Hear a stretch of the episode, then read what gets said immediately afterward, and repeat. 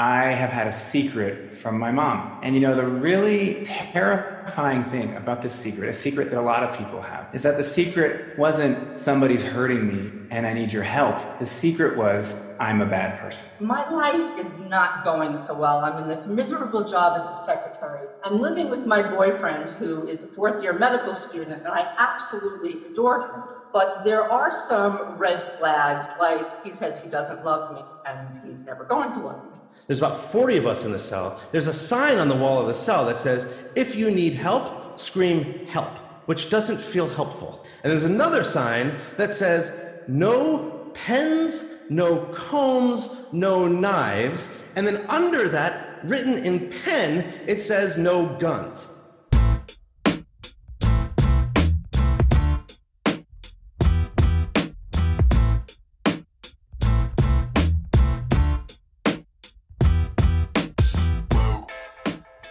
Hey there, and welcome to Grit True Stories That Matter. Grit is a weekly podcast about stories, the contemporary personal narrative kind of story, and the people that craft and tell them.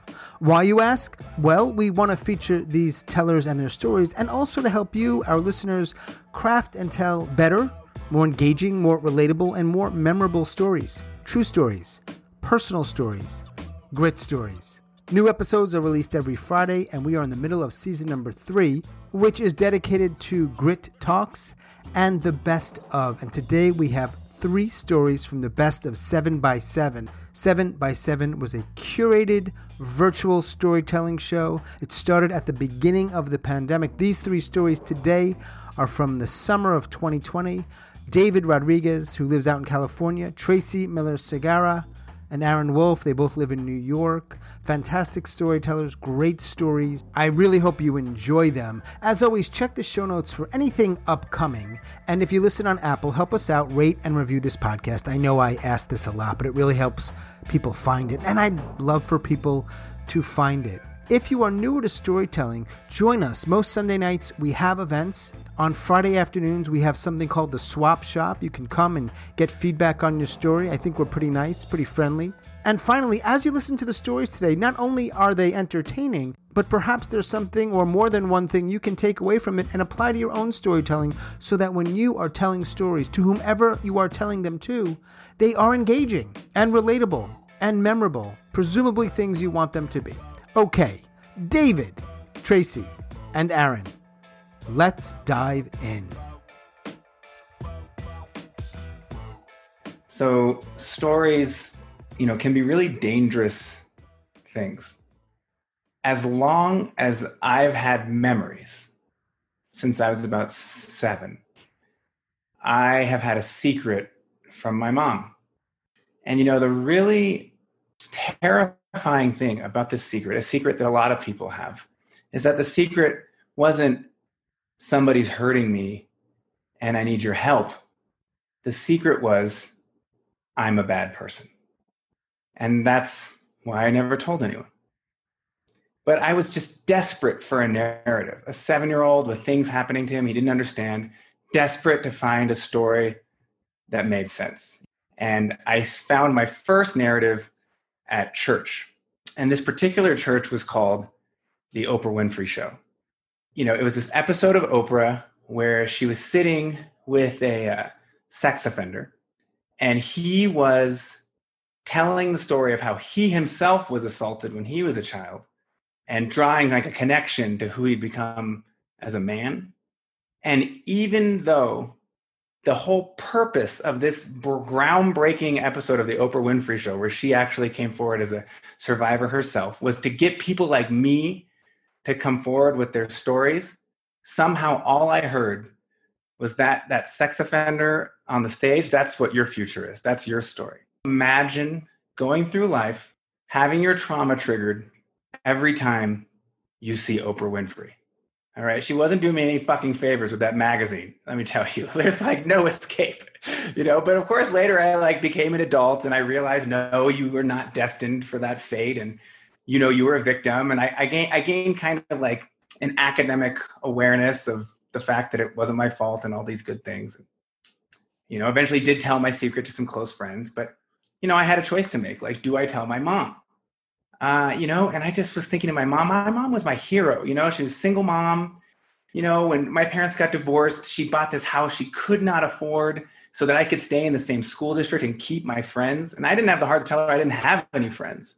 She could like move time and earth. She somehow could work 12 hours a day and just like make it to my track meets like right in the nick of time. You know, she would like found a way to go faster than light speed. You know, and I and I remember when she dropped me off at college, she said goodbye.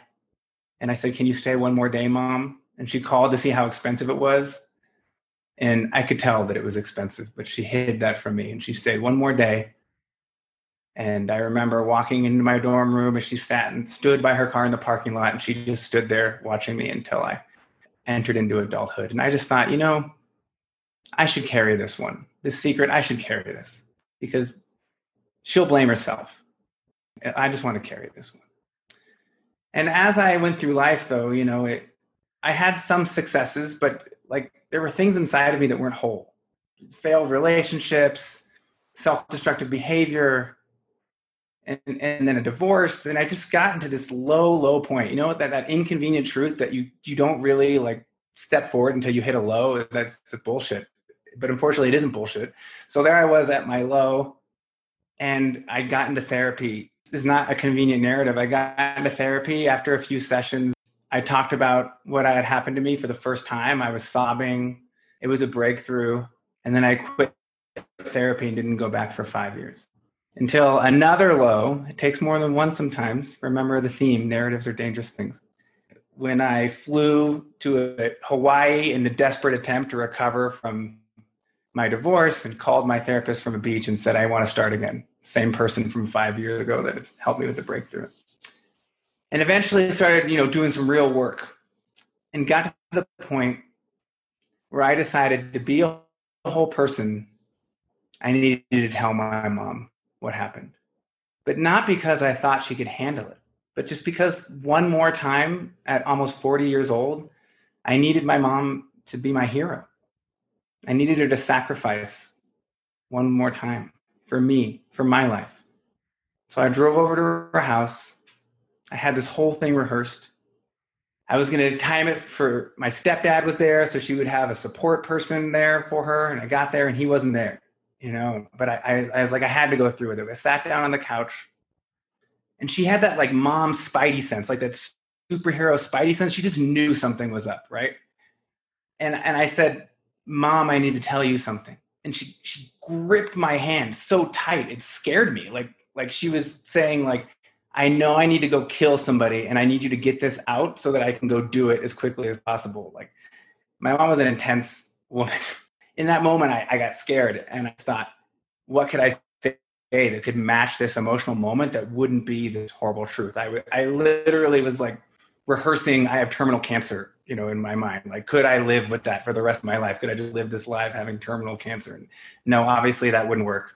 I have I have to say it like that I have to say it I have to fill this empty space with this this horrible truth you know and I said you know when I was a kid uh, my babysitter was a bad person and then she squeezed my hand again somehow tighter than the first time just from that one sentence understood everything she somehow with her superhuman powers managed to fill the next 30 minutes with the 30 years of love that I had denied myself. It was a miracle. And it was a turning point in my life. But then I unfortunately had to come back to the theme, which is that stories are dangerous things. Because I was driving in the car with my mom one day, really feeling like this renewed sense of life that I no longer had this burden that I was carrying and I told her, Mom, you know what? I never really thought about when I was, when you were going through the divorce, when, you know, you were working all those hours, you were also getting your PhD. Like, how the fuck did you do that, Mom? You're incredible. And she just took this painful breath and she said, I think about that all the time. And I, and I, I was just mystified. Why, why does she have this pain look on her face? She said, if I hadn't been so selfish as to get my PhD, we wouldn't have had to hire a babysitter. And that just crushed me. And I'm a teacher, you know, and I teach my students lessons all the time, or I try to make meaning out of things that seem to not maybe not have meaning or help them find meaning in their lives. You know, like a, the other day, I was telling a student, you know, yes, sometimes you can swear when you're telling us writing a story, but this essay on Fortnite isn't a good example of that. You know, and I was thinking about another lesson about life, which is that there's no miracles. You know, there's no fairy tales. There's no soulmates. There's no magic. You know, but there are mothers. And mine is a PH fucking D and my personal superhero. Again, that was David Rodriguez out in Northern California. Thanks so much, David, for your story. Next up, Tracy Miller Segarra on Long Island, New York. Enjoy. Growing up, the person I most admired and wanted to be like was Laurie Partridge from the Partridge family. You remember Laurie, long dark hair. Everybody loved Laurie. Unfortunately, the family member I most resembled was her younger brother, Danny. Short, funny looking, wisecracking, nobody really much wanted him hanging around. Well, that was me. I didn't feel like I fit in in my crazy big family, and I certainly didn't feel like I fit in at school.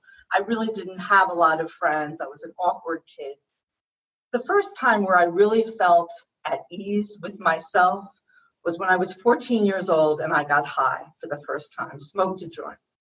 And when I felt that euphoria going throughout my body, I was in love and all I wanted was more. And I chased that feeling for many, many years. You know, by the time I graduate college, I've gone through the dictionary of drugs from amphetamines to quaaludes and everything in between. Pretty much, if you were doing something and you didn't fall down dead next to me, I said, All right, I'll take one of those. Now, the only drug I did not use was heroin because everybody knows that if you use heroin, you're a drug addict. And I'm not a drug addict, I'm a recreational drug user. Well, it's now a few years after college, it's 1988, and I am living in Manhattan in this dark Manhattan apartment that only gets light from like one o'clock to 1:20 every afternoon. Other than that, I'm staring at a brick wall. And my life is not going so well. I'm in this miserable job as a secretary. I'm living with my boyfriend, who is a fourth year medical student, and I absolutely adore him. But there are some red flags that maybe this relationship is not going to last. Like he says he doesn't love me, and he's never going to love me. But I stick around with him. And, you know, so we're going on, and, and you know, now that I'm a few years after college, and he and I have been getting high together, he, right now he is actually for his last semester of medical school. He is away overseas, so I'm in this apartment alone. And over the last year or so, I've started doing this new drug, which I didn't do in college because I couldn't afford it, and it's called cocaine.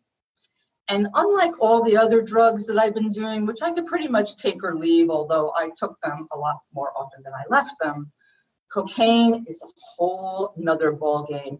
Cocaine talks to me. Cocaine whispers things like, you can do another line or two. That's not going to stop you from going to sleep and being able to go to work the next day. Or you definitely should meet this guy at the bar across the street and start doing his cocaine all night, a Colombian coke dealer, and then invite him back to the apartment where you are currently living alone let him in there and do his coke all night, which is what I've been doing. It's now April of 1988. I've been telling this stranger my entire life story. It's 10 o'clock. My sister's wedding is the next day, and I realize I got to get this guy out of there. I got to get some sleep. I got to get my shit together. So I get this man out of my apartment without being raped or killed. So, yay me. But now I'm here in my apartment alone. And if any of you have ever done a stimulant like cocaine, you know there is no way I'm going to go to sleep for hours and hours and hours. So the only thing I can do is to turn on the television. It's the 80s, that's all I have. So I turn on the TV, and at one point, this commercial comes on. Those of you who are a little older will remember.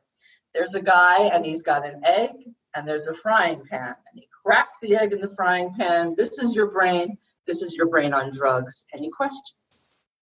And for years, I have been getting high in front of this commercial with my friends, laughing at this commercial.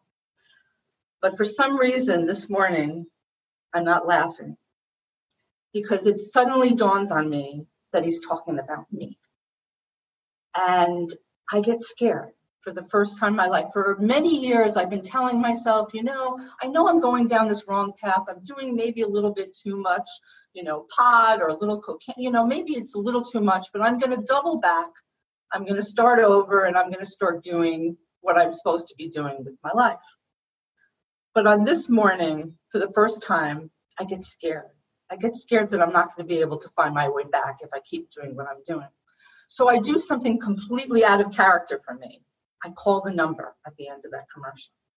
And I get this guy on the phone. And for some reason, I'm just totally honest with him. I tell him, you know, my boyfriend's going to be leaving me and I'm in this miserable job and my life is a mess. And I remember at one point he tells me, you know, I ask him, I say, what do people do for fun if they don't get high? And I honestly didn't know. I, I really didn't. It was an honest question. And so he starts telling me about this um, party, this fellowship that every year on New Year's Eve, they have this party. And one year it got really raucous. And the, somebody, a neighbor called the police. And somebody at the party was like, oh shit, the cops are here. What are we going to do? Until somebody else looked at them and goes, what do you mean, what are we going to do? Flush the cookies down the toilet? And when he told me that, I laughed, you know, and it was the first time I laughed like that in a long time. And he convinced me to go to this meeting. And I knew nothing about meetings or recovery. And even though I hadn't slept, I'm like, all right, I'll go to the meeting. But my next problem is, what am I going to wear to this meeting? Because there's going to be drug addicts at this meeting. And I'm not a drug addict, but I want to fit in, you know? So I wear this ratty t shirt, jeans. You know, I haven't slept all night, so I figure that'll be good. And I get to this meeting and I walk in, and I don't know what anybody says, but I sit down and something comes over me just listening to these people. And I feel something that I haven't felt in, I don't know, maybe ever, which is that I feel safe. I feel like I don't know why or how, but I feel like these people can help me. So I keep going to these meetings. And a few months later, they invite me to go to this retreat. It's for recovering people, and it's upstate New York in Pawling, New York, and there's like these dorms and there's uh, this lake and there's terrible food, meetings around the clock, and it's amazing. It's amazing, and I love it. And at one point during the weekend, one of my new friends, Tony, says, Come on, Tracy, let's go paddle boating on the lake. So we go paddle boating on the lake.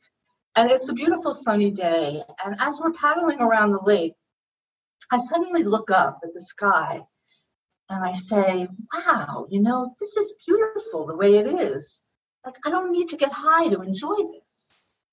And Tony looks at me and he's like, uh, yeah, duh. But to me, it's a revelation. And nine years later, I get married in front of that same lake. And I get married there because I eventually meet my husband at another one of these retreats. At this point, he's still in the Bronx somewhere smoking crack, but eventually he finds his way back in the rooms. We meet. And so I want to get married there because that's where we met but also because I'm starting this new chapter in my life and I want to start it in a place where I feel like I fit into the world for the first time. Thank you, Tracy, for your story. Really appreciate it. Next up, our third of three storytellers, Aaron Wolf. Aaron is based in New York City. Enjoy. so the arresting officer doesn't even look up from his paperwork, right? And he says, uh, "Mr. Wolf, you're Puerto Rican, right?" And I say, "No." And he looks up and he kind of looks me up and down real slow, and he goes, "Yeah, I'm just gonna put down Puerto Rican for you." And like on one hand, like I'm a 20 something year old white kid from suburban Teaneck, New Jersey. Like, I have never been the subject of like racial injustice and like I am living for it. Like I have like lived on like Wu Tang Clan and like Bob Marley, and I am like ready to like experience like being anything other than just like another white kid from suburban Teaneck, New Jersey. Um, but on the other hand, I'm pretty sure my grandparents didn't survive the Holocaust just so that I wouldn't like get arrested for smoking a joint outside of a school in, in Midtown Manhattan and not have it go on my permanent record that I'm a Jew, right? So I'm about to give this guy like a what for and tell him what he's got wrong. And then he says, Mr. Wolf, give me your shoelaces and your belt. And I say, why? And he says, so you don't choke nobody out. And again, I'm sort of like thrilled that he sees me that way, but also kind of horrified that he sees me that way. I didn't know that was a possibility. Um, and before I can say anything else, he sort of points me towards a corridor and i walk down the corridor and i'm told to chain myself to a, a, link of chain with four other guys and i'm put into the back of a police wagon. And the police wagon has two benches and there's um, a space in the middle. There's one chain per bench and two chains of guys squeezed in between the two benches.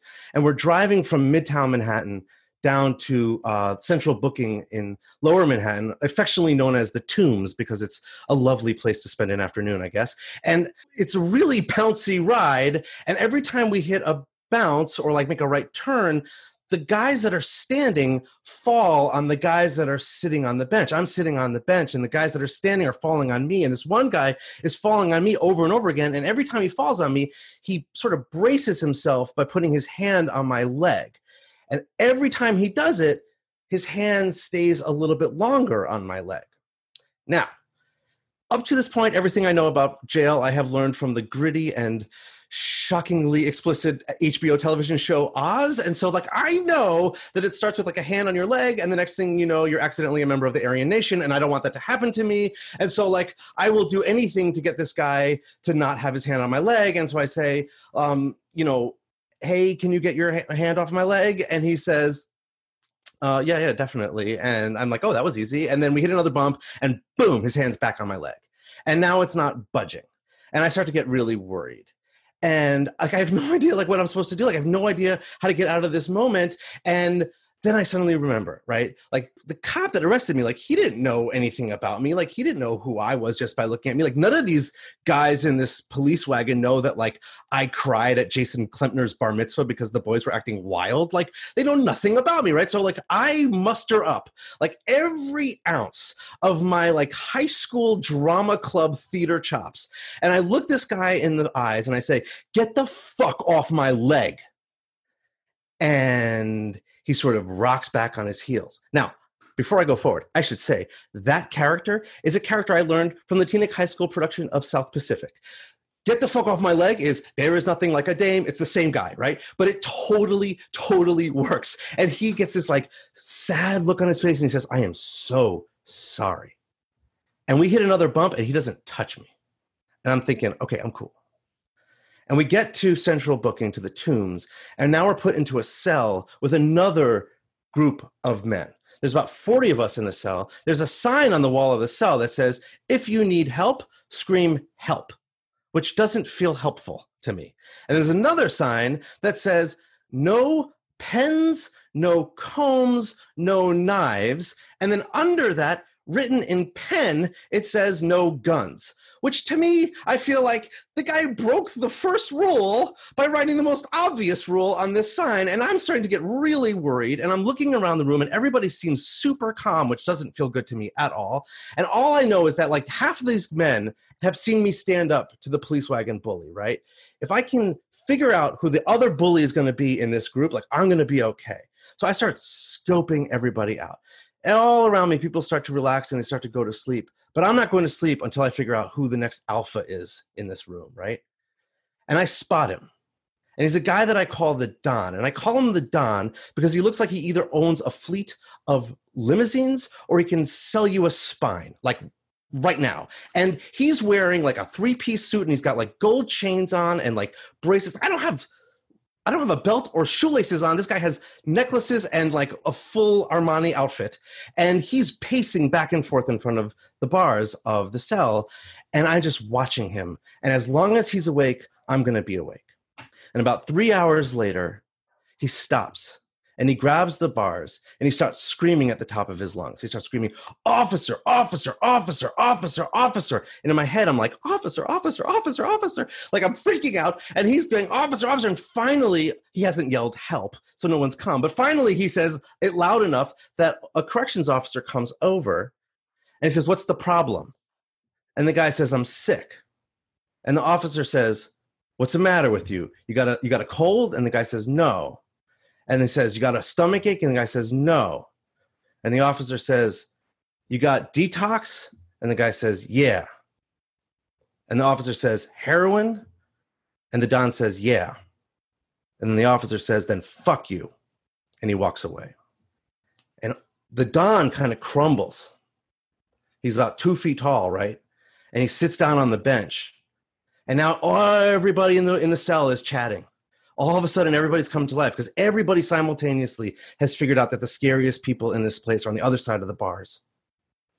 And they're all talking, and I'm trying to figure out what to do next. And this, I feel this tap on my shoulder, and I turn around, and it's the it's the uh, police wagon bully, and he says, "Hey, man, um i don't know if you know but like uh do you know how long we're going to be in here because like i um i can't spend the whole weekend in here i got arrested for for for not having my my um my license in the car and like am i going to be in here for a long time? Do you know if i'm going to be in here a long time? And before i can answer the guy next to him says oh man you were arrested for being driving while being black. And i look at the bully from the police wagon. I really look at him right for the first time and he's about 50 years old african american man. He looks tired and scared, as scared as I feel. And I ought to say so much, right? I ought to say, oh my God, I am so sorry, man. I'm so sorry for how I treated you. I'm so, so sorry. I ought to say that. I don't. I just say, no, I don't know. And I kind of embarrassed and full of shame walk to the end of the bench and sit back down. Now, I heard uh, a while ago that the word penitentiary comes from the word penitence, meaning like you're supposed to sit there and feel sorry for what you have done. I wasn't in a penitentiary. I was in central booking for 24 hours. I was released 24 hours later with all counts dismissal pending one year probation. I don't know what the other guy got. I don't know anything about him. I don't know if he likes jogging or bird watching or if he's just trying not to get dead. What I do know is that for making him scared of me, because I was too dumb to know that I was scared of his skin color, Sorry doesn't even come close to cutting it.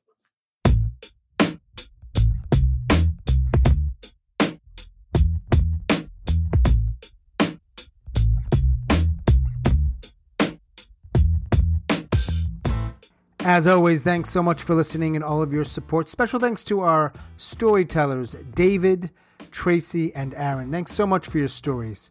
Check the show notes for anything upcoming and help us out if you listen on Apple. Please rate and review this podcast. It helps people find it, and I really want people to find it. Thanks very much for that. That is all for episode number 67. Wait for it. Boom.